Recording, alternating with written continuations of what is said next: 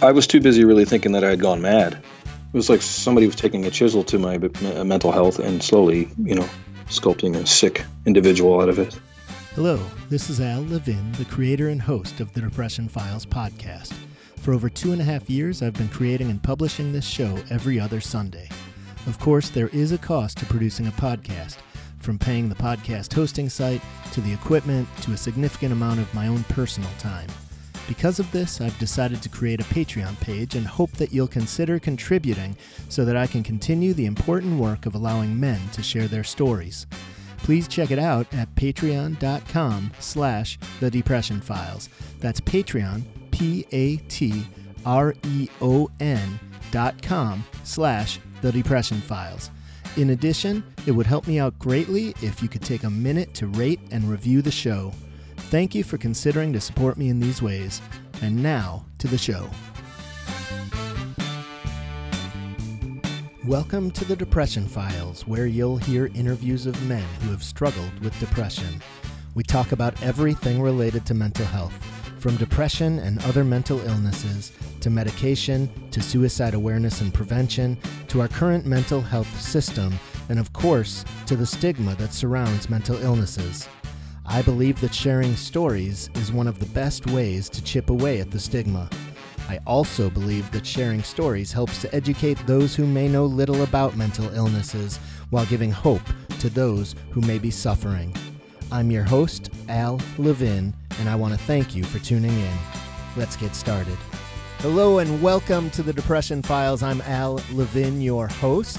I'm excited today. We have John Arenburg on the line. John is an addictions counselor. He has worked in a long term facility care for over 18 years, and he is a volunteer firefighter, an author, and a very staunch mental health advocate. John, welcome to the Depression Files. Thank you for having me, Al. John, I'm really glad you're on.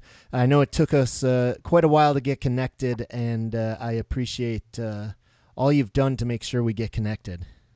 Indeed, I, am glad to be here finally. I, I do apologize. Um, no apology needed. No apology needed at all. So yeah. I know from reading a bit about you and uh, on your blog and such, you have actually had major depression and anxiety. You describe it essentially as your for your entire life. Hmm. Well, initially, um, I would say that it was lifelong. Of course, when you're when you're just a wee lad, you don't really understand the full, you know, ferocity of what you're going through at the time. And uh, so, I think, oddly enough, the major depressive thing was the last um, mental illness that I had discovered, and and uh, it, although it hit me by surprise when I look and evaluate it over the course of my life, um, it ends up that I'm not very surprised. Right. So essentially, it's looking in hindsight at different things you went through as a child that make you realize that you were actually really struggling at that point as well. That's right. I was a very uh, problematic child um, in terms of uh, m- mainly in school, uh, um, acting out, uh, physically aggressive, not necessarily towards people, but um, um towards objects and just being loud. And uh, and uh, I always kind of kept to myself. And I did I didn't think that was anything big or or abnormal. I just thought that was the way things went. Right. Um, it was. I just felt that it was there was some there was a certain ease about you know having as few people around me as possible. And can you give us some examples of the lashing out, the physical pieces? Well, I it's a it's a long story, but um, my school years, uh, growing up in the 80s, uh, people didn't really take the time to consider mental illness. Everything was much more punitive then than it is now, in in, in Canada anyway. And as an educator, I don't know if you you uh, you've experienced this or or have heard stories in your day, but uh, oh, I think it definitely. this, I would say the same here as well. Oh, yeah, right. Um, there wasn't a there wasn't a lot of um, behavioral intervention or or um, anybody really looking to see um, what's what's the causal factors that are really causing the behavior. Basically, it's it's an observable behavior. I'm and, just uh, curious uh, if you could give some examples. Like you, you even labeled yourself a problem child. Um, sure. Yeah. So, what kind of behaviors were you exhibiting that would make you say that in hindsight? Well, I I would act out, um, get like really loud and screaming and, and smashing things and throwing things and uh, quite often would be followed up with a visit to the principal's office. Right. And was that, uh, I mean, was this a weekly basis, would you say, that you were getting in trouble in school?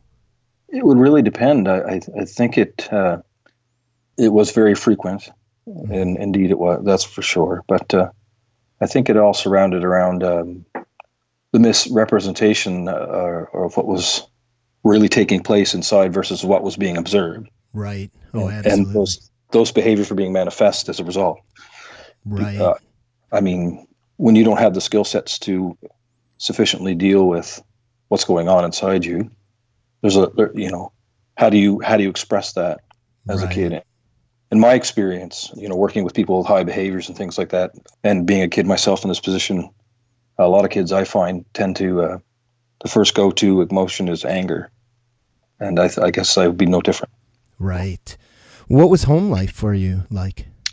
Well, it was my mom, my mom and dad were good. It's just we grew up in a time where where uh, the definition of, of raising children well was to more so provide for their physical needs and work hard, right? And uh, the emotional aspect of things was was not as high of a priority as, as putting clothes on the back and food in the in the belly. So my dad uh, worked seven days a week as a contractor my mother had two or three jobs and, and did a lot of work in offices and things like that as a as an office manager. So I think it was just a product of the time too. Right. So no siblings? Yes, I have a twin sister actually. Okay. And so how did the two if, of you get along? Um, we kind of we ha- we had our moments where we erupted, but um, we were kind of like people who would just cross paths. Okay. two fundamentally different people. So, um, but it was kind of like a you know, when the perfect two perfect elements came together for a storm, there was usually there was usually lightning, thunder, right, and lightning. Right. So, but, but uh, were the two of you typically in the same elementary school class together? Uh, um, not a lot. It, it, worked out in the beginning years anyway that uh, there was, generally speaking, two of every class. I think they kind of separated us I don't know if it was just systematic or they just thought it would be better. I I, I don't know. Right, and then the um, same kind of uh, school issues through middle school and high school. Would you say? Just kind yeah, of. Uh, well, in middle school, I was is kind of where where my behaviors peaked. It's because I, I, became more cognitively aware of what was going on, and one of the things that happened was uh, I was put into a lower lower tier of education because uh, there was a evaluation based on my behaviors that I was somehow a slow learner or or deficient in some intellectual capacity. So I ended up in a program which was uh, designed for you know easier learning or whatever they they call it um, a general program here at that time. Okay. So I uh, I never agreed with with that, and I and I never had any power control over over what was done at the time. You know, any real input or right. so. That all that did was produce more behavior, really. So my behavior peaked in middle school because I was one, I was getting older. Two, I was hitting teenage years, so there was all kinds of chemical processes going on, and uh, so it just kind of came the perfect storm. I knew that I knew that I was able, more capable to do things than uh, than what, what was being suggested or what was being thrown at me. Right. But I had no control over it. What about so your parents? They must have been notified by the school a lot if you were getting in a bunch of trouble, and how would they react to the troubles you were getting in at school? Well, I was very much held accountable for my behavior. At the same time, though, my mother also was a great advocate for me. She's uh, she's been an integral part in that, especially in those middle school years. They wanted to send me to a school for uh, for uh, I don't know I don't know what to call it now, but for lack of intellectually or intellectually disabled individuals or or slow learners they called them at the time. I apologize for the language, but but my mom fought tooth and nail because she felt like there was something else going on there. So, um, right. Um, I think that would have only made things worse for me. So, uh, if it wasn't for her being very vocal, both holding me accountable when I needed to be, and and the school accountable when they needed to be, because uh, I was kind of shoved off in a corner and said, "We're we're too busy dealing with the kids that matter. We'll uh, we'll get to you," you know. Right. So it sounds like a really tough, challenging situation to be in as a middle schooler. Yeah, it was, and uh, and of course, you know, uh, it's uh, between being the kind of the class clown and the class uh, Incredible Hulk. you um, you know, it's not a good. Uh, it's not conducive to friendships very much. So right, right. You know. And you mentioned earlier that you were kind of a loner. Yeah, and I think that that unknown depressive or anxious elements of myself were were present back in those days. Um, no, uh, no kind of diagnosis, no seeing a therapist or anything at all through your uh, elementary and middle school days, high school days. Well, one of the things that did bring me around was that my parents did recognize that I needed some sort of uh, intervention and and therapy. So I did see. I think I was around the order of ten or twelve, or yeah, that I did see a, um, a social worker who was specialized in helping kids with this kind of behavior, and uh, he was a wonderful man. And uh, I, he was the only person I felt really safe or, uh, or able to open up with. So, so you could um, open up with him and, and be honest. Right. It was the only safe spot I had, and I'm not, not, not that my parents weren't, uh, weren't good folk. It was just with the working element all the time, and, and, uh, you know, those kind of things. It was just tough for anybody to want to listen, really, or have the time to. So, how long did you see the counselor for? I can't remember now, but I would say it was probably two years or so. Okay, and, uh, decent uh, amount of time. Yeah, I credit that actually that that period of my life um, with actually um, kind of saving it to a large degree. Right. So, did you, see him throughout high school as well? Then.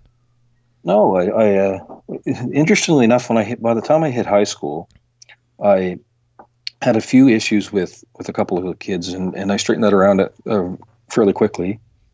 And uh, I was still in a lower tier learning program, but I I always had uh, had this notion that I was going to do something to change that at some point. But uh, so once I got the initial settling straightened away, and uh, I I just put my head down and I uh, I worked, and uh, I found that um, I had to take some little, little bit of responsibility for myself in the new environment.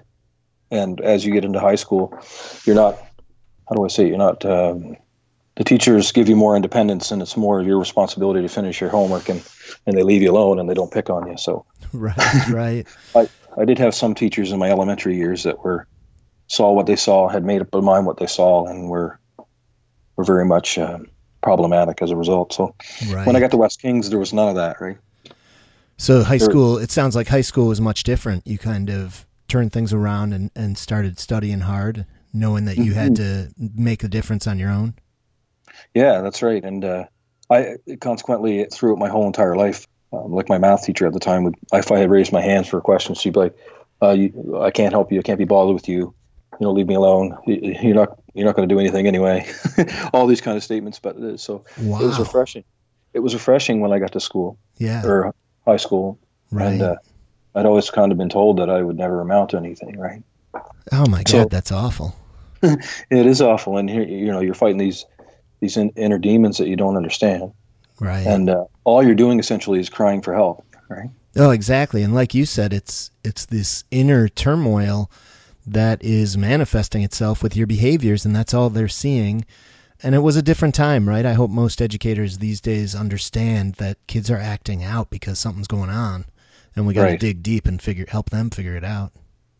From from my own experience with my own kids, they seem to be much more on top of uh, dealing with behavior yeah, issues. I, and, I uh, think uh, so. Some of them are better at it than others. Some of them cause the problems, but uh, yeah, yeah. I, am lucky that I went through that because I, I can I was an, I was able to be an advocate for my kids and right. still am. So it, it, I mean, it's paid off in the long run. Yeah, yeah. So you but, saw a counselor, but you didn't have any kind of diagnosis, did you, at the time of through high school? No, no, I didn't. But I, I shift gears. What I did was I stopped being so angry about things, and uh, and it just manifested into I spent a lot of time home by myself. I had few friends, and uh, and uh, I always preferred my own company. I just thought that was normal, but right. looking back now, uh, and I, the anxiety disorder too, I, I I really just I couldn't deal with that. Like going out partying wasn't a huge thing for me initially. Uh, not until I got in the fire department. Anyway, that's gonna that's funny, but it sounds like you credit the change of you know less anger, harder working, mostly to the the counselor. Do you think some of it there were other reasons that you were able to turn it around in high school? I, I think I think the change in environment, and I also think that you know uh, I, I'm not sure um, what the particular skill sets were that I that I you know came out of that situation because it was years ago. Right. But I think I think the guy was so good at what he did is that he gave me a, a longer lasting hope or a, um, a springboard to jump off and, and to try to you know maybe he was good at uh, letting me see my worth which I essentially felt worthless so yeah uh, um, that was a catalyst for me, I think. Yeah, that's awesome. And you know, you also mentioned the hormones and things that come along with middle school, right? So it may mm-hmm. have also been a level of maturity that you were gaining too, possibly. But that's that's fantastic. What happens after high school for you then? Well, um, as a as a caveat, just before I went out of high school, I went back to high school to get my academic. Okay. Um, of course, I got told by the vice principal that I w- I wouldn't be able to do that, and uh, because I wasn't smart enough, and because uh, I wanted to be a paramedic at the time, and uh, so I went to the guidance counselor, and he told me that I couldn't do that because I needed a grade twelve academic. Okay. Um, so, so uh, these things were kind of defeating, but. Uh, so you left high school before you had finished? Is that what you're saying? No, I graduated with, in, with the general program with top marks because I. Uh, I didn't really need to be there, really, and I didn't. I wasn't there, and I still walked away with medals for top class. right. It's just why you know I wasn't me. You know. So this might be a difference between the U.S. and Canada when you say you went back for your academic. Right. It's an upgrade. Yeah. So it was more schooling that you would have needed in high school. Right. It would have gave me the opportunity to go to university, for example, or okay.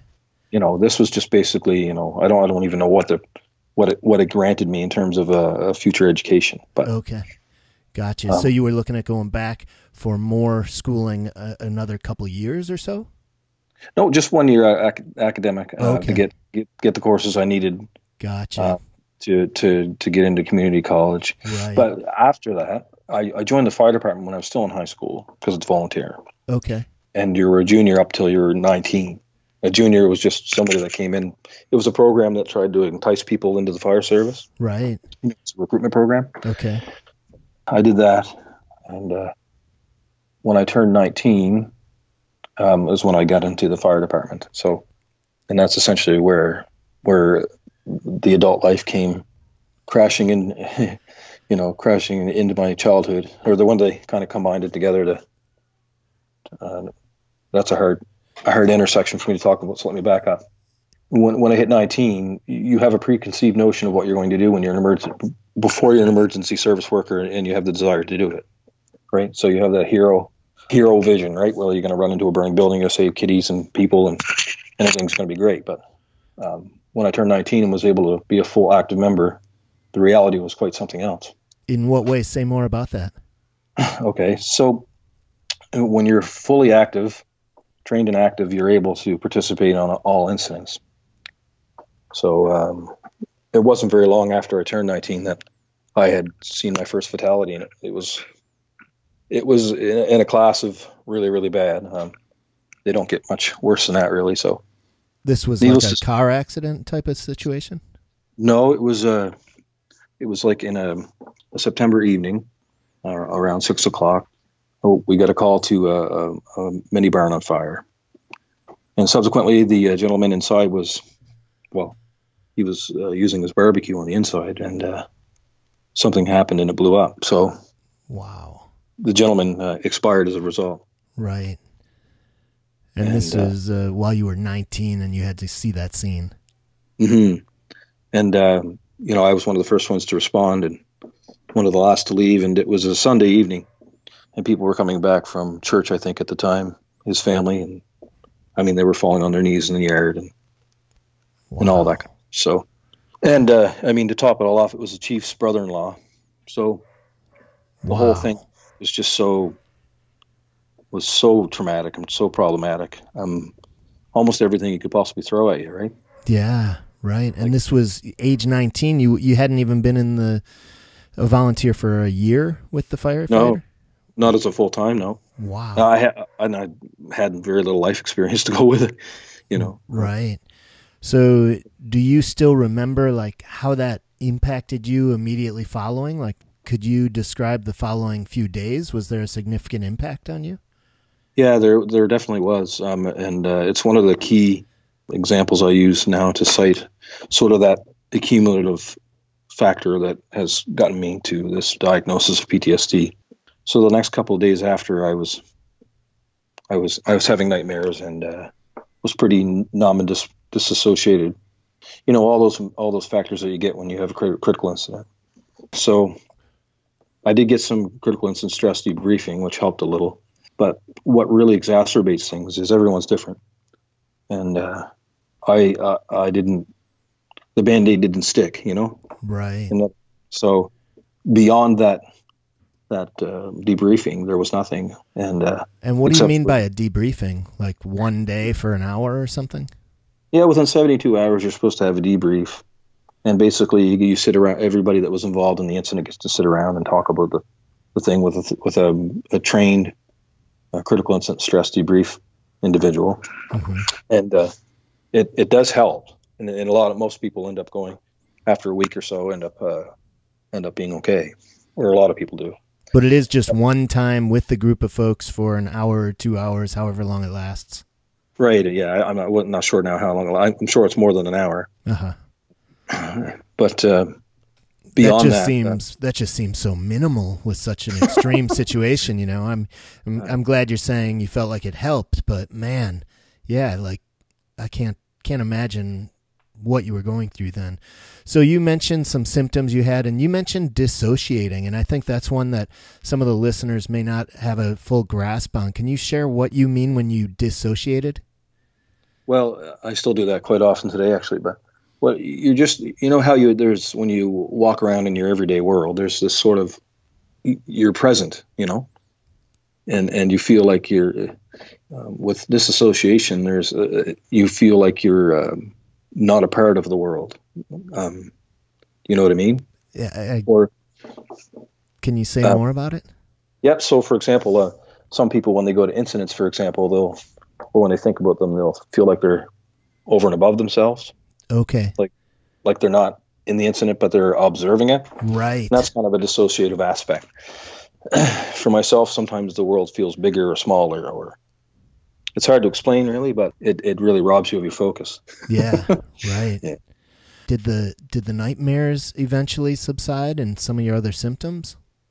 Yeah, yeah, they they, they did. I, I it, it's interesting because when you talk to other folks in the fire service, and in my experience anyway, they they all when you ask them well, where their PTSD came from, they're like, I don't know, because in the DSM, Diagnostic and Statistics Manual for mental disorders, it says that you it's usually one incident, but it's it's for for people that I talk to, it's it's more like an accumulation, and they can't a lot of times they can't tell you what what incident precipitated it.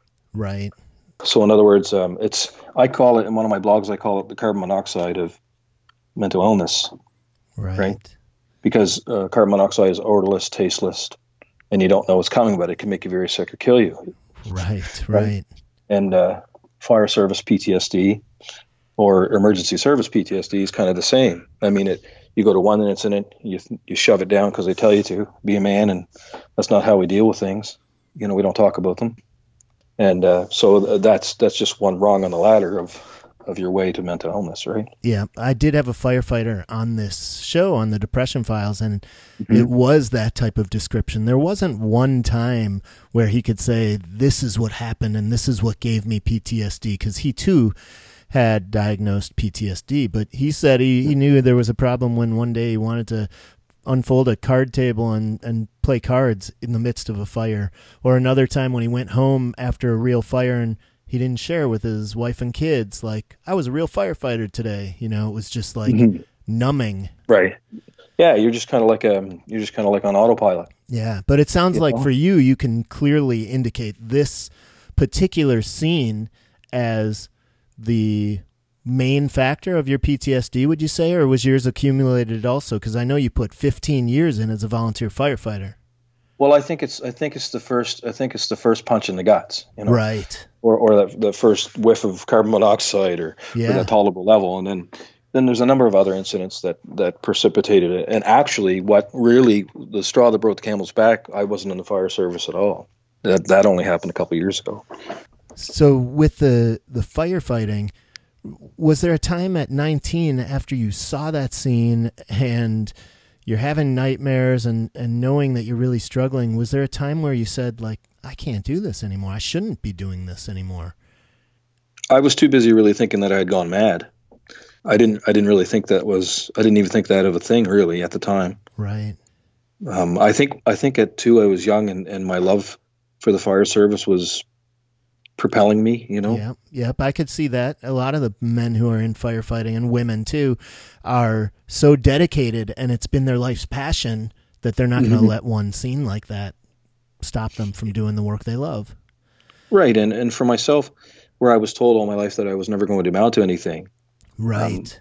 doing doing this was amounting to something. Absolutely. So really so it really- rewarding, I'm sure. yeah, it really meant a lot to me, and it was really. Uh, I mean, it was no cakewalk in a lot of ways. Don't get me wrong, but um, I learned a lot from it. And actually, my battle with mental illness, uh, or any other battle in life, the philosophy comes directly from the fire service. So, Right, right. Well, and I wonder too if at especially at 19 or many young firemen, firefighters, I wonder if they even understand like the lasting impacts and effect that a scene like that could have on you for the rest of your life if you don't deal with it properly. well, we're certainly you certainly get the information leaflets once in a while, you know, Right. or or the or the URL to a to a critical incident stress site or or a P, PTSD site. And certainly myself, I can't speak for anybody else, but I'd questioned it a lot. Mhm. in my service years, but I just kind of put both hands on it and squish it down to a, a place where I didn't have where I thought I was dealing with it.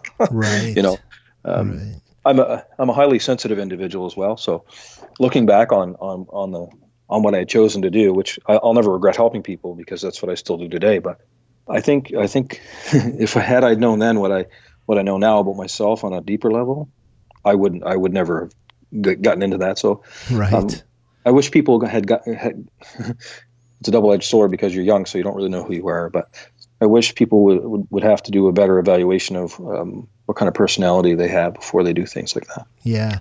Well, and it's really tough uh, at such a young age, right? To to have that kind of depth of understanding. Um, but but maybe you know, I don't know. Do you believe that the firefighting organizations themselves could be doing a better job of weeding people out who may be more more susceptible to things like PTSD? Or I mean, it, that would be pretty in, incredible to be able to to figure out, wouldn't it? It would be incredible, but um, I don't think that will come from the volunteer fire service. Right. Um, there's no real professional obligation in terms of in terms of being invested, you know. So I mean, there's certain standards that you have to follow, but other than that, everything's optional, right? Right. Right. Good So- point. I, I did write the chief not too long ago, actually, last year, because uh, I haven't heard a word from anybody from the department at all. So, uh, in my in my own mind, I go into problem solving mode, and I thought, well, how can I how can I make this different for other people? So, I, I wrote him and I recommended that they put together or they send at least you know three or four people out to train to uh, recognize the signs that people are having problems Right. It's a And great then- suggestion.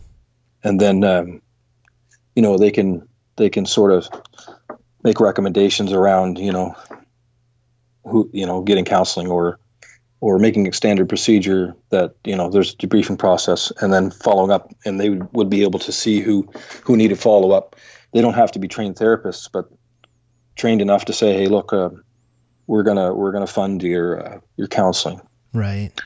and Did- uh, Did you hear back from him? Yeah, I hear I heard back from him. Um, he just simply said to me that uh, you know uh, PTSD is an ever growing problem in the fire service, and and uh, we're basically waiting for the government to act.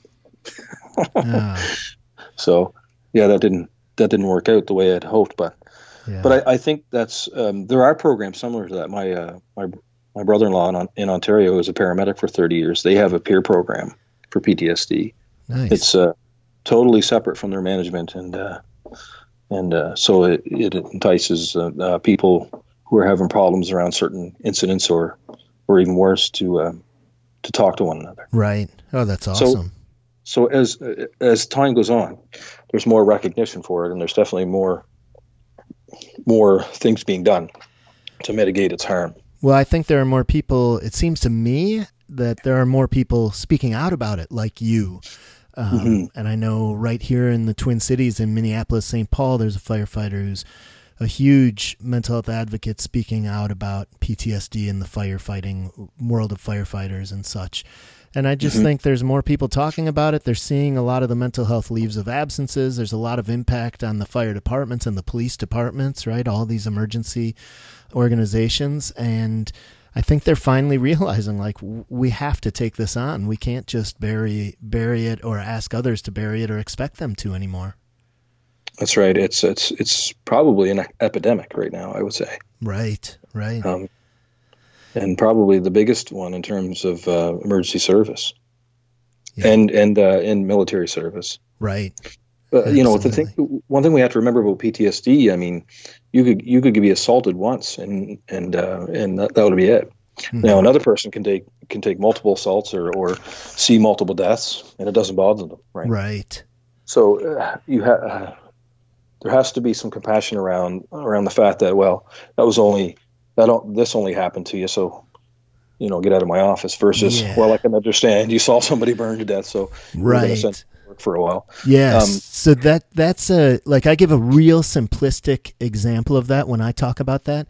And I'll mm-hmm. just share with people that you know even for a kid two parents getting divorced one kid it could be devastating and crush his world. Another one might be like thank goodness like all they do is fight like this is yeah, a really good yeah. thing right yeah that's right. so right. a divorce could alone could really impact people differently and i hear that's what you're saying too right like some people have this type of resiliency whatever it may be inside them to be able to go to war to be able to see death in the face and and be okay with it in a way with mm-hmm. without suffering major PTSD symptoms and another one it might be they saw one person get killed and and that's all it took for them right yeah you know you you well, when I was a kid they'd tell you to be quiet or you know you, you stop being a baby or whatever right right and then you know the fire service the grown up version of that is oh well we just keep ourselves busy yeah right you know yeah so um, pick and, your chin uh, up yeah, that's right. You know, the next call's coming.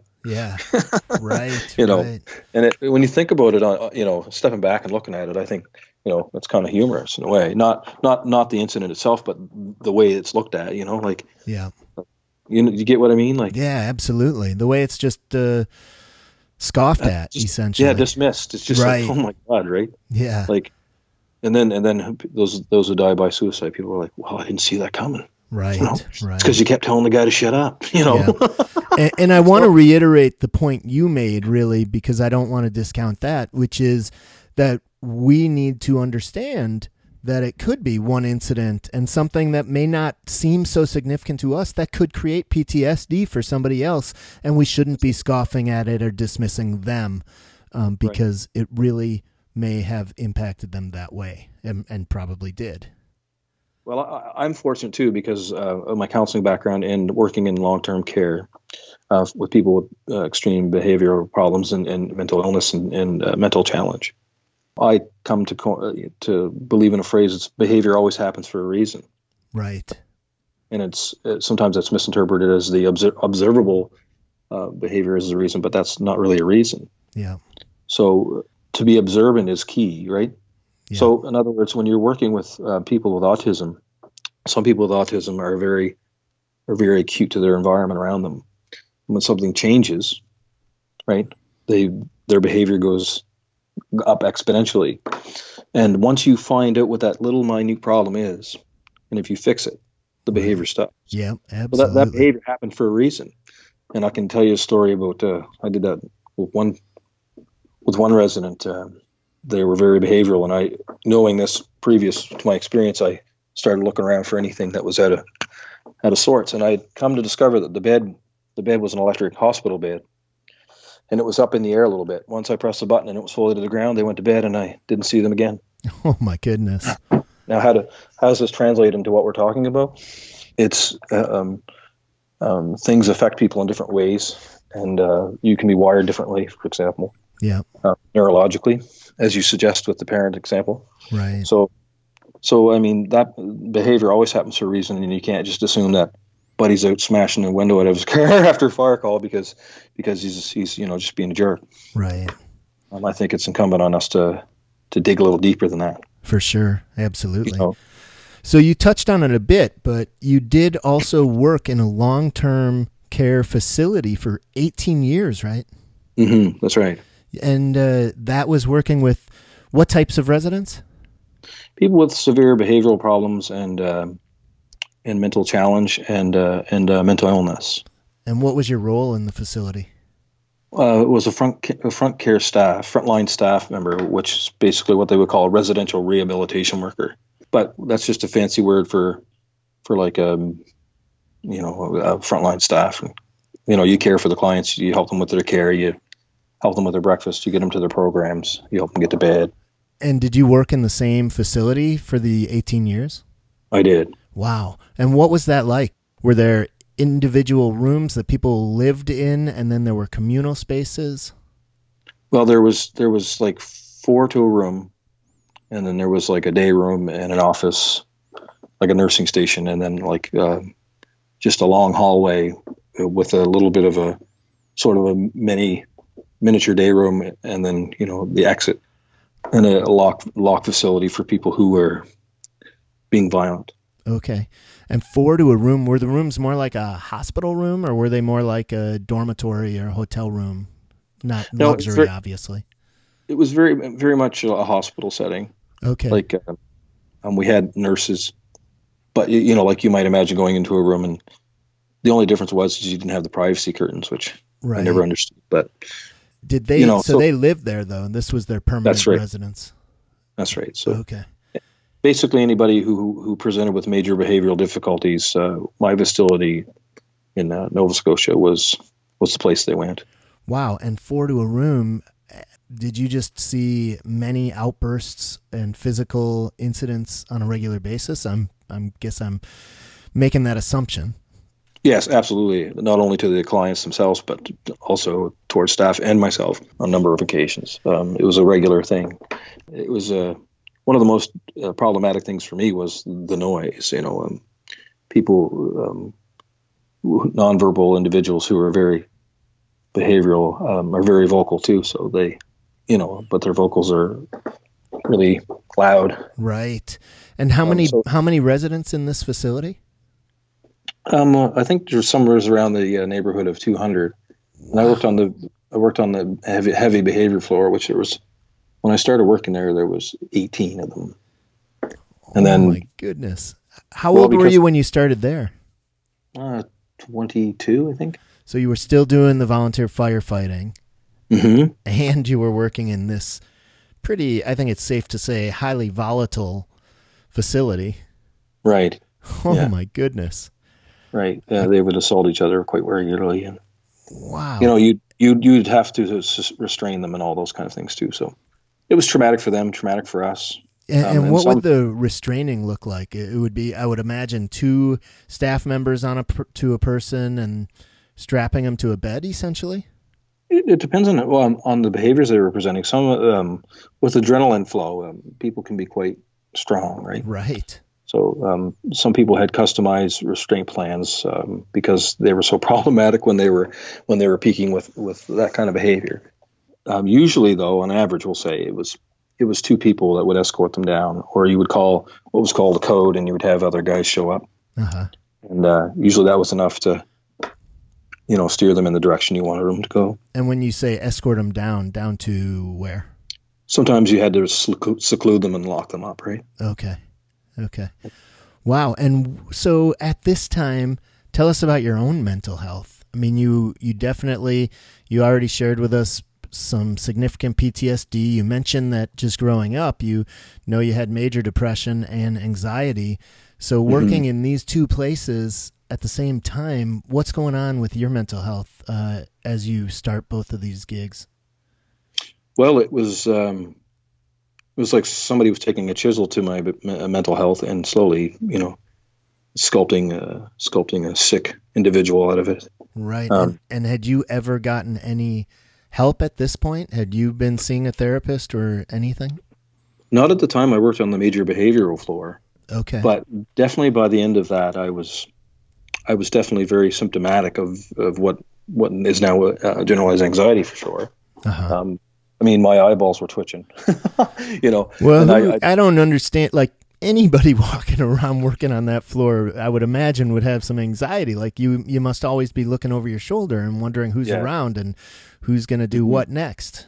Right. Yeah. It's uh, yeah. It's like wow. walking into it's like walking into the Badlands every day. Yeah. And uh, you know, and sometimes you know, I could be out to a fire for twelve hours and then go to work for eight or oh twelve oh hours. God. Right. You know, being a young buck. When did you? You do have a formal diagnosis, correct?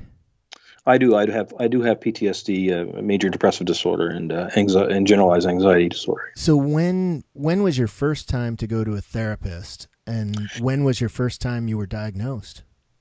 Well, I had I had had enough of the uh, behavioral floor and went to another one. And uh, after, I just after how many years? Eight. Oh my goodness! Right. You must have and, been the uh, longest standing employee uh, of eight years there. well, my former director says I was one of her best, so I, I, was flattered, but it came at a cost. So when when I moved to another unit, which was was very similar but was much more mild, um, like they had better programs and they weren't the doors weren't locked and you know, but there were there were behavioral difficulties. But so after a time, I mean, uh, I was a I was a young young guy with kids and and, and, and marriage and all that. So that that personal life was was not conducive to the, these social constructs of what what we're all supposed to do in life. You know, grow up, get married, have right. kids, everything's going to be beautiful.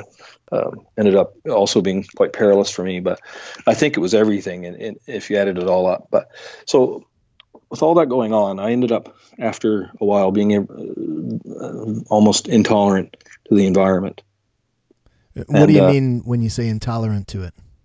Well, for example, I would go after everybody left for their day program. I would sneak off into into the into their that bathroom and pretend to clean it or something because it was quiet and no one ever went in there. Right. Uh, I just couldn't handle it. Couldn't deal with it. Right. So you just try and, to escape. Well, right. And uh, it was super quiet in there. And uh, a recurring theme for me when I look back is is I do best uh, in quiet. Right you know like uh, when i was growing up i was mostly quiet. Uh, when i went to when i took my addictions counseling uh, i lived in an apartment by myself and i was my mental health was stellar. Right.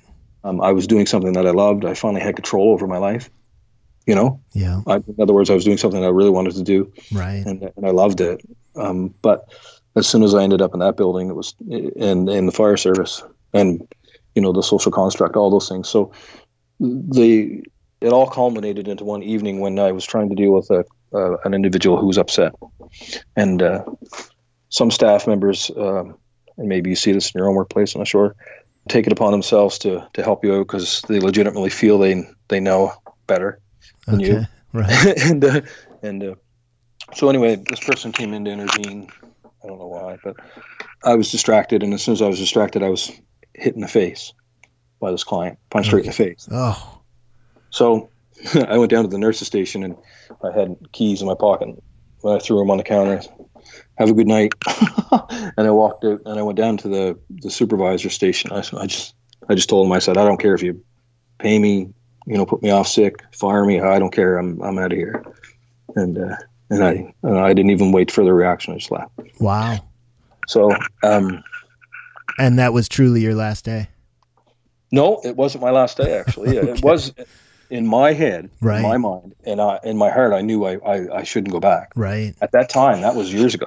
Right. I knew I shouldn't go back. Subsequently, though, a couple of days later, my director, who, who I mentioned earlier, called me, and all she said on the phone was, "Come see me," and hung up the phone. wow. So, you know, when somebody uh, delivers a message like that over phone, you know, you feel obli- automatically obligated to go. Absolutely. And I had a lot of respect for her. She's a wonderful lady. So I went in and talked to her, and I thought, of course, everything when you have an anxiety disorder is a disaster, right? Right. So I'm thinking, even though I'm quit, they're going to fire me. right. you know, you know how your mind. Well, I don't know if you have anxiety, but that's how your mind works, right? Oh yeah, I mean it does that with depression too, right? You just spiral down and everything becomes negative and you turn everything into a negative and Oh yeah. yeah. So you're fearing the worst, like you're going to get Oh, yeah. reprimanded for quitting and Yeah. and we're not letting you quit, we're going to fire you. Yeah, that's right. and all that kind of stuff. So right. it was a huge fear. And then uh, I went in there, and there was a union rep sitting in the chair, and and uh, I sat down, and we and she asked me to explain what happened, and I and I did, and uh, then I just kind of everything fell out, right? Like what was going on at home, you know, uh, things I'd seen in the fire department, and uh, all everything fell on her lap, and uh, and uh, it struck an emotional chord with her, and she just said, you know what, don't don't quit, take all the time you need, and call me if you need anything. Wow. So That's awesome. Yes, yes, and uh, I after after that I, I kind of got a whole after it was all over with I just kind of said you know and she retired I, I messaged her one day and said you're the reason I'm still alive today and I'll always remember that Nice. That's awesome. because. I was well I was I was heading down the road of, of no return right. So you did take a leave of absence essentially then? I did And for how long and and how did you occupy that time? well I think it was for the best part of a year and I occupied it by um, exiting out of my relationship Okay. and uh, well I can't remember I told you earlier that the fire service had kind of laid laid out a doctrine for me Okay. which is when you're a firefighter, you have to do whatever it takes to, to solve the problem, right? Right. If you're at the door of a house fire, you can't run away, right? Right. There's nobody else there, Yep. so you have to take care of business. So, I I use that skill set, uh, you know, as transferable all, all across my life, and uh, so I asked myself, what do I have to do to to get better? And I knew, I knew that if I was to get better, I had to make some pretty harsh decisions. Right. Some of which were, for example. Well, I got I got out of my relationship because I it was a significant contributor to my uh, mental demise. Was that somebody you were married to and did, Yeah, and yeah. you mentioned kids too, right? Right, Okay. and they were little, right? So I was dealing with I was dealing with uh, essentially loud individuals who needed care, who who you know were intellectually uh, impaired, and and and it was a lot like having little children. Sometimes I work seven days a week. right. So um, coming home to their noise and a lot of those similarities, it, it I you know Oh, it must have been so hard. And and your wife, I'm guessing, may not have really understood exactly what you were going through. no, I don't think so. I don't think so. Yeah. Um, and how does how does one really understand that stuff? Right. That's why I made that assumption too. Like, h- how could somebody understand that? Right. And one of the one of the tipping points that kind of changed everything was a fire service call actually, where her relative was killed in a car accident, and I was there to help extricate. Oh my goodness. And that that um, that was interesting in a way that um, I saw both sides of things. Right. Mhm. So after I got home and settled in around 1 a.m., the f- and then the phone rang her, I guess probably around 2. And then uh, just, she didn't even have to tell me. I knew what it was just by her hysterics, right? Right. So, and then after that, she had expired. And uh, her father had grabbed me by the ankle and asked me why I had, wasn't able to do more in, Oh, in, a, in a hysteric fit. I think all of these things kind of culminated to uh, say that I'm in. I I knew enough to say I'm in bad shape and I need to make some drastic changes. Right. And uh, and I knew I knew. Um, I guess I credit my my education and experience to know that what was best for the kids was probably that I did it when they were young Right. Too. But I mean, there was it really came down to do or die, right? Mm, yeah. So um, I just I wanted to live and and I I wanted the kids to have that father that that they they needed, Right. right? Yeah. So for me, it became easier as I looked at it in those from that context. Yeah. Well, that makes a lot of sense, right? They need a father who is mentally healthy to support them properly right. and to love them properly, not a dad who's in the house physically, but mentally just you know chaos. Yeah, you know, um, irritable and you know, Right. so all those all those early symptoms of PTSD were there, hmm and uh, sim- simply uh, simply didn't um, lend to a very positive environment on my end either. So Right. So you um, left uh, your wife, and and what other steps did you take? Is this a time where you finally decided to see a therapist? Yeah, I um, I had initiated contact through our, our, employee assistance program. I'm not sure if you're familiar with that. But, yep, absolutely. Right. Okay. So. I initiated uh, counseling sessions with a lady. Uh, I shouldn't say lady, maybe, but uh, with a therapist who um, who helped me out a lot. Um, I don't remember her name, and at that time I was so in so much duress. I don't I don't remember a lot. Mm-hmm. So I couldn't even really explain to you in detail what happened. Right, but you started and, seeing her maybe weekly. Yeah, weekly, I think. Uh huh. Yeah. And, and did she give saw, you a diagnosis, or you still hadn't had one yet? No, oddly enough, when I went, one of the things I had to do, which well was suggested by my director because she was a nurse, that I that I seek help through uh, psychiatry as well. Okay. For medication, so right. I, I, took her up on that, and I went to my doctor and got a referral because in Nova Scotia, if you do that, you'll get get in quicker. Okay. It's a public system, right? So it's a little bit more backlogged than some systems, but right. It's still a much better system that way. So what I, what I eventually got in to see as a psychiatrist, and uh, he diagnosed me with the generalized anxiety disorder, but nothing else. Okay. So, and we medicated accordingly, you know. Um, so nothing seemed to work for me pharmaceutically speaking, but uh, um, I, I, I, decided that I would look into other options. And one of the things that kept coming up through uh, research was exercise, the benefits of exercise to anxiety. So that's when I really started a, a healthier lifestyle too. Okay. And that was kind of the, the, the emphasis, uh, antithesis where everything started to uh, turn around. And uh, right. so um, I was able to go back to work uh, probably, I, I would say eight months in. Okay. And did you take eight months uh, off from volunteering with the firefighting too? Well, yeah, I, I, should mention that. Actually, when my son was born, I took I took five years off the fire service. Okay. Uh, because uh, because I wanted to spend time with them because I knew that my job was pretty hefty, right? Right, right. And uh, there was a sort of relief about it that uh, that came over me when I when I kind of got out at that time. So yeah, um, I knew that uh, that it was the right decision, and uh, I don't regret it. But after he was five, I, I you know it gets in your blood, so I went back. But. Right. So so you see a therapist. You started some meds for anxiety. You got diagnosed with anxiety, and then after eight months, you start back at the long term care facility. I did. Uh huh. And uh, my director was like, "Choose any unit you want."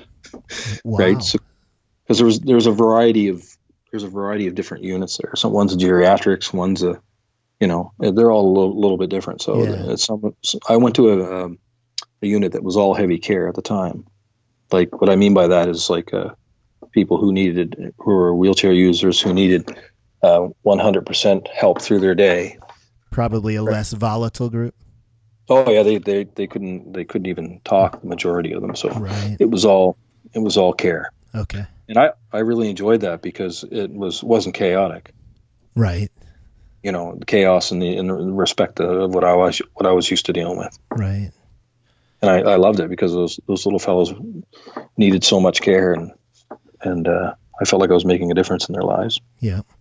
And so take us to a point where you finally get diagnosed with these other other diagnoses. Well, I went off work a couple other times, uh, uh, and uh, because you know it's not really effectively treated well, and uh, so in 2000 September of 2018, what really put my life on hold in a professional sense was um, after I I had got out of the fire department in 15, I think, and uh, as a veteran, so and the reason why that was because I, I knew was I knew I was done. Right? You know, you you know, I I wasn't too far away from being poisoned to the point where I was was post traumatic. So right. I realized that, and I said that was enough. And uh, and anyway, we Thanksgiving that year of uh, seventeen, I think, we went to uh, my aunt's for uh, Thanksgiving dinner. Thanksgiving's in October here in Canada, and uh, we uh, we got there and everybody was there. I had my kids with me at the time, and you know, I had seen some family that I hadn't seen for a while, and my dad comes into the house and he says, "There's an old fellow who's dead on the doorstep." Now, this place is a is an old farmhouse, but it was converted into apartments. Okay. And, and my aunt had the back apartment, and there was a veranda out front. And my old fire service emergency emergency um, you know training kicked in, and I jumped out of my chair and went out. And I did see a gentleman laying there, um, laying on the banister, but I could just see his head, and he was clearly jaundiced. So when I got up there to to render assistance, um, the man had long since expired.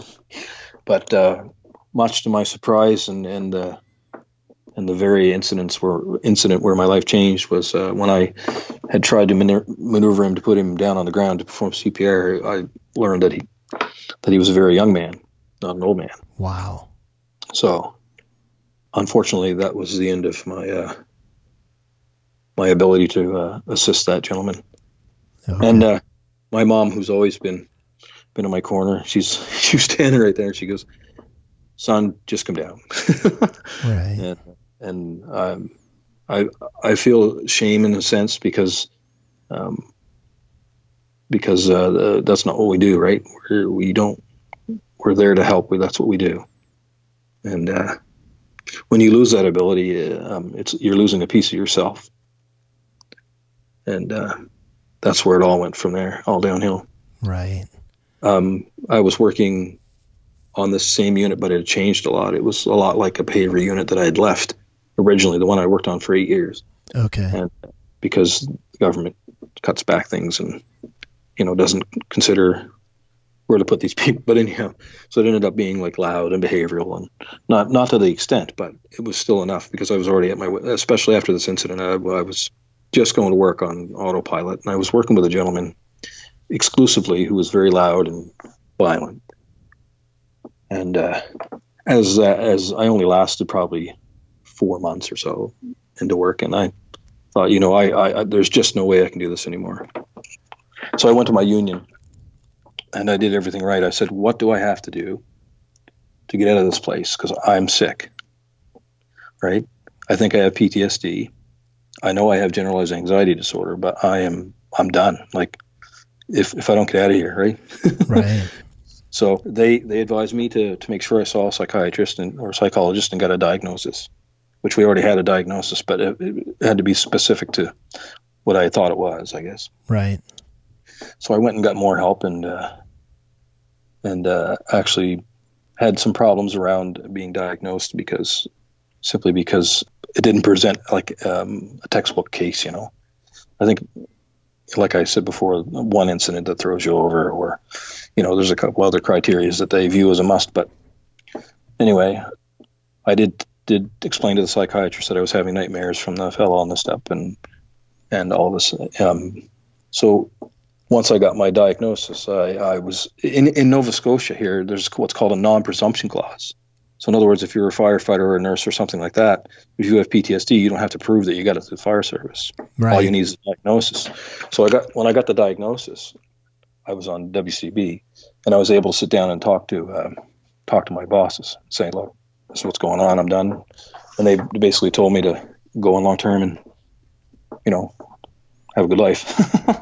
right. So, so that's that's where where it all fell apart. That's where I ended up where I am now. That was in 2018.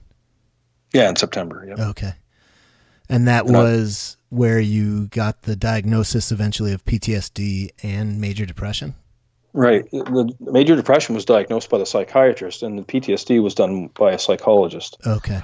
Who ran the assessments on me of all the all the suspected diagnoses I had. Right. So in other words, I was verbally diagnosed by the psychiatrist years ago, and verbally diagnosed with major depressive by this psychiatrist I saw. Right. But she she broke out all the paperwork and and, and we spent hours and hours and hours and hours on it, and uh, it came out that uh, the assessments uh, were unfortunately as I described. So right. I am officially diagnosed. So. All right. And so that allowed you to have more time on your hands. Mm-hmm. And I know there's a lot that you do now that keeps you incredibly busy. I know uh, you do a bunch of writing, right? I know you do some blogging. I believe you've mm-hmm. authored a book and you have an upcoming book. Um, mm-hmm. Share with That's us right. some of uh, some about your writing and, and your website as well. Well, it's called the Road to Mental Wellness, and and and uh, I've never been able to sit still. Um, that's one of my um, one of my talents or downfalls, however you want to look at it. But so when I was off, it, you know, there's a lag period between the time you're just kind of sitting idle and getting the help because sometimes it takes a while, right? So I thought to myself, I can't, I can't just sit here and, and rot because just coming uh, um, off work, I was in a bad, bad way as I described. So I turned to, I turned to writing, and I thought, hey, a blog. then that's just how it started. So I, I started writing. I started writing uh, the book originally, actually, but I, as soon as I realized I could do a blog, I got excited about it because I didn't know anything about it. It was something to learn. I love learning. I knew that it was totally distract me because learning something new is requires a lot of your attention, right? So that's kind of how the road to mental wellness evolved. It, it, it evolved to uh, give me some therapeutic uh, relief while I was waiting for help. Right. So you found and, the writing to be therapeutic. Right. And I thought to myself, I had met so many people who were scared to death to talk about their mental illness, and uh, I had never been one to uh, to hide it. I, it, you know, once I was diagnosed, I was, you know, not not that I was bragging about it, but if somebody talked to me about it, I'd gladly do that. So, I, I had people come up to me who had who overheard conversations and say, you know, I don't. I, it's so nice to hear that somebody else is going through something, and and here's what I'm going through too. So, the whole idea of writing the, the blog in the way I did, which was to tell my story, was to come from that point of view. You know, I'll tell my story, and if you read it and you get something out of it, you feel better. Right. Right. You know what I mean? Oh, absolutely. So, so it was an attempt to help people, you know, hey, I have that too, or I've gone through this, right? This guy's, this guy's singing my song, you know, and, uh, I just wanted to resonate and, and not be so, so, um, clinical, te- clinically technical, you know? Right. What, so, do you remember what your first blog post was about? Was it essentially sharing your story? Yeah, it was a little brief in- introduction. It was the road to mental wellness uh, um, right off the top, and it just kind of highlighted why I started it. Okay. What what I was going through, I think. But awesome. And how many uh, posts would you say you have at this point? Mm, let's see. That is a good question. I don't keep track. I would say probably sixty or hundred. Wow, that's you know, awesome. Uh, yeah and I've guest blogged for other people, and uh, and uh, I've worked, I've done uh, writing for Sick Not Weak, and I advocate through our uh, mental health talk here. It's in the local paper. Awesome. And when you say you're writing a book, are you actually using all of your blog posts to create a book, essentially? No, actually, the story that I'm telling you is kind of the book. Okay, almost. A, know, so, so it's a memoir it's a memoir of sorts, but what what it's trying to do is trying to what I'm trying to do with it is is to um, see how things manifest over time and and how like how maybe if it was handled differently, how much how better it would have been, or you know. So it, it's kind of starts when I'm a kid till till now, and uh, a lot of things that we discussed are in there. Right.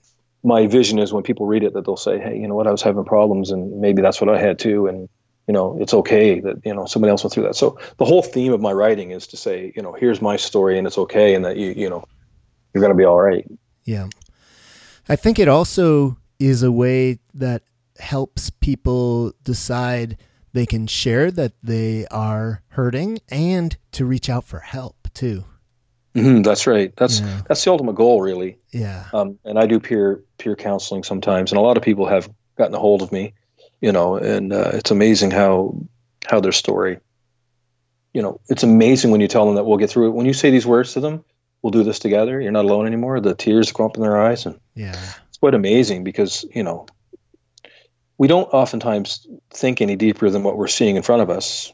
It's true of when I was in school, and it might be true of a relationship that you're in. I remember talking to my ex one time, say, "I'm going through things. I'm not sure what they are, and, and uh, but I know they're serious." And she goes, I w- "I don't even want to pretend to know." Right. So, right, you know, so yeah. all the stuff that was going on with me was just a was a was an observable presentation to her. Right. You know, I was just being difficult. Yeah. That time. Right. So that's the whole my whole goal is to help people get past that, get get into a deeper Yeah, that's awesome. So tell us again the web address. It's the road to mental wellness.com. Okay, great. And is that that will also be the title of the book? That's the title of the book, yeah. Okay, fantastic. I know Yeah. also you are very active with the politics of mental health, correct? Hmm. Yeah, among other things, and uh, everything like on a social level. But I'm, I'm part of the uh, the Canadian New Democratic Party here in Canada, and it's a it's a socially grassroots party that puts forth bills and advocation for uh, mental health, uh, public health um, funding, and um, uh, and diversity and inclusion, and and all these things. Of course, I joined that party because I'm able to help out in that capacity where mental health is on the uh, radar for them. Right. Anything in particular right now that you're really pushing for with the mental health piece? Well, um, let's see. Uh, when I went to the convention, I, I I tried to shape policy along with other people, which we vote on and stuff like that. So I was very active in that area. So basically, whenever you create policy in your party, um, the idea is to bring that forth in a platform for a campaign.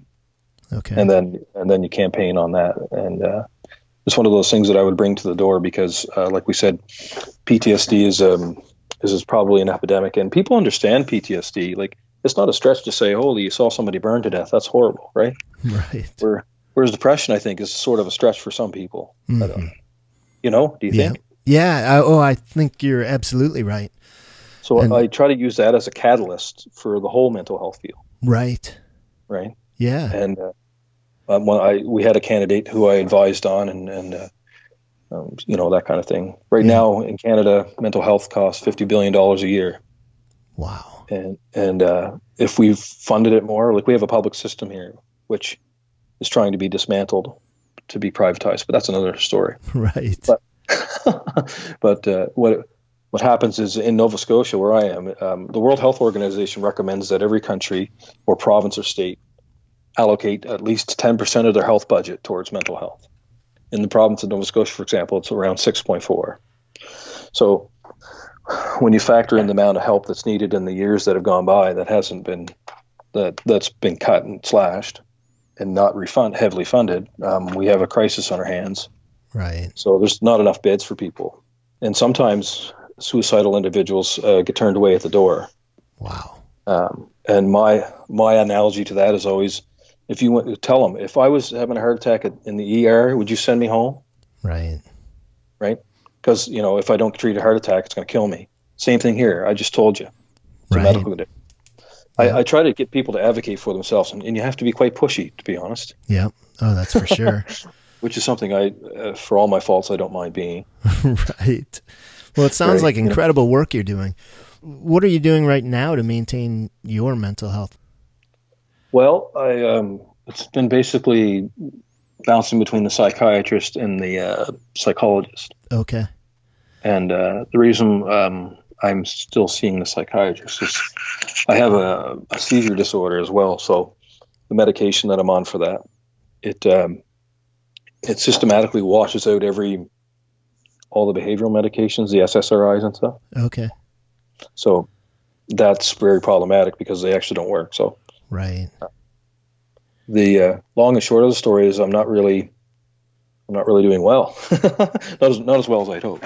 Right. Um, but I I have committed to seeing friends and being part of the NDP party gives me a little bit of time, you know, avenue to to go out and be constructive and intellectually contribute yep. to Absolutely. policy change stuff. So yeah, so Uh, I'm curious, did you have any type of therapy specifically around your PTSD? And I mean, you clearly have situations and, and things that happened that you can point to. And did you ever really uh, use any particular type of therapy for dealing with those situations?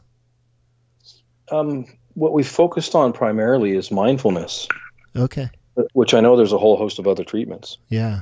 which is still being primarily used. Um, I, and I find in a smaller environment. So if I'm in, in a restaurant and somebody drops a fork, you know, uh, the startle response is heightened with PTSD, so Right. it'll make jump, right? Yep. But if I'm in an overly stimulated area, there's no way that mindfulness helps.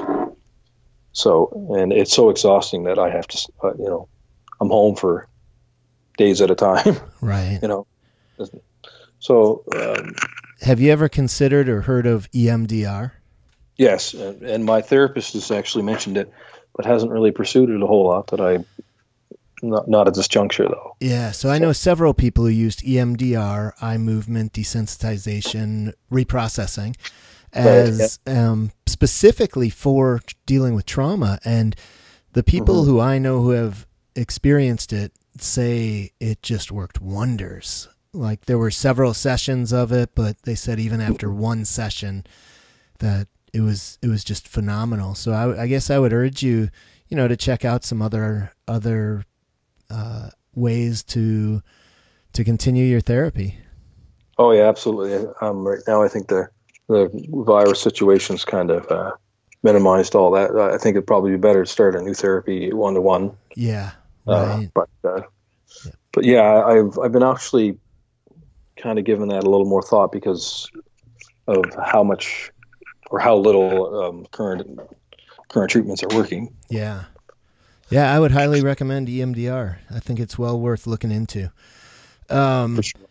So before we wrap up, John, I want to know what uh, kind of a piece of advice or suggestion you would give someone if a listener right now is in a really tough situation themselves dealing with PTSD or depression, anxiety.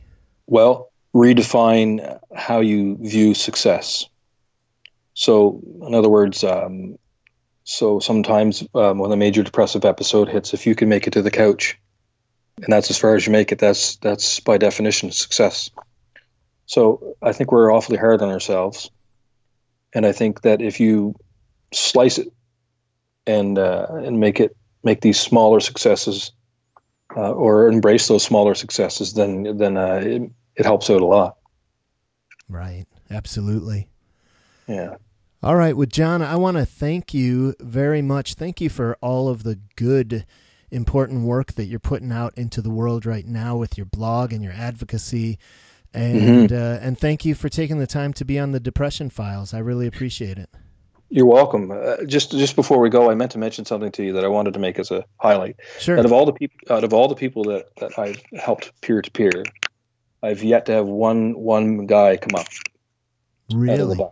Yeah. So I thought that was where because we the focus is on men. Yeah. With your your uh, blog. Yeah. So you haven't had any men reaching out to you. I've had them reach out, but they retract themselves really quickly and they're done. Right. Um, um, that's not true of, uh, of, of women. So yeah. uh, the reason why I wanted to to bring that up was because uh, I think we are making terrific strides. I think that I think that it's very much still a still a very difficult pill for a lot of us to swallow. So yeah, I, I thank you for all your hard work that you're doing to uh, to help alleviate that. Yeah, well, thank you very much. You're thank welcome. you, John. Make sure you stay in touch and uh, stay healthy. Yes, sir. Take care. Thank you for listening to the Depression Files. If you are currently suffering from depression and are experiencing thoughts of suicide, please reach out for help. In the United States, you can text 741 741 to connect with a trained crisis counselor, or you can go to suicide.org for a list of international suicide hotlines. If you enjoyed the show, please hit the like button. In addition, please leave a rating and a review on iTunes. Thank you again for listening to the Depression Files.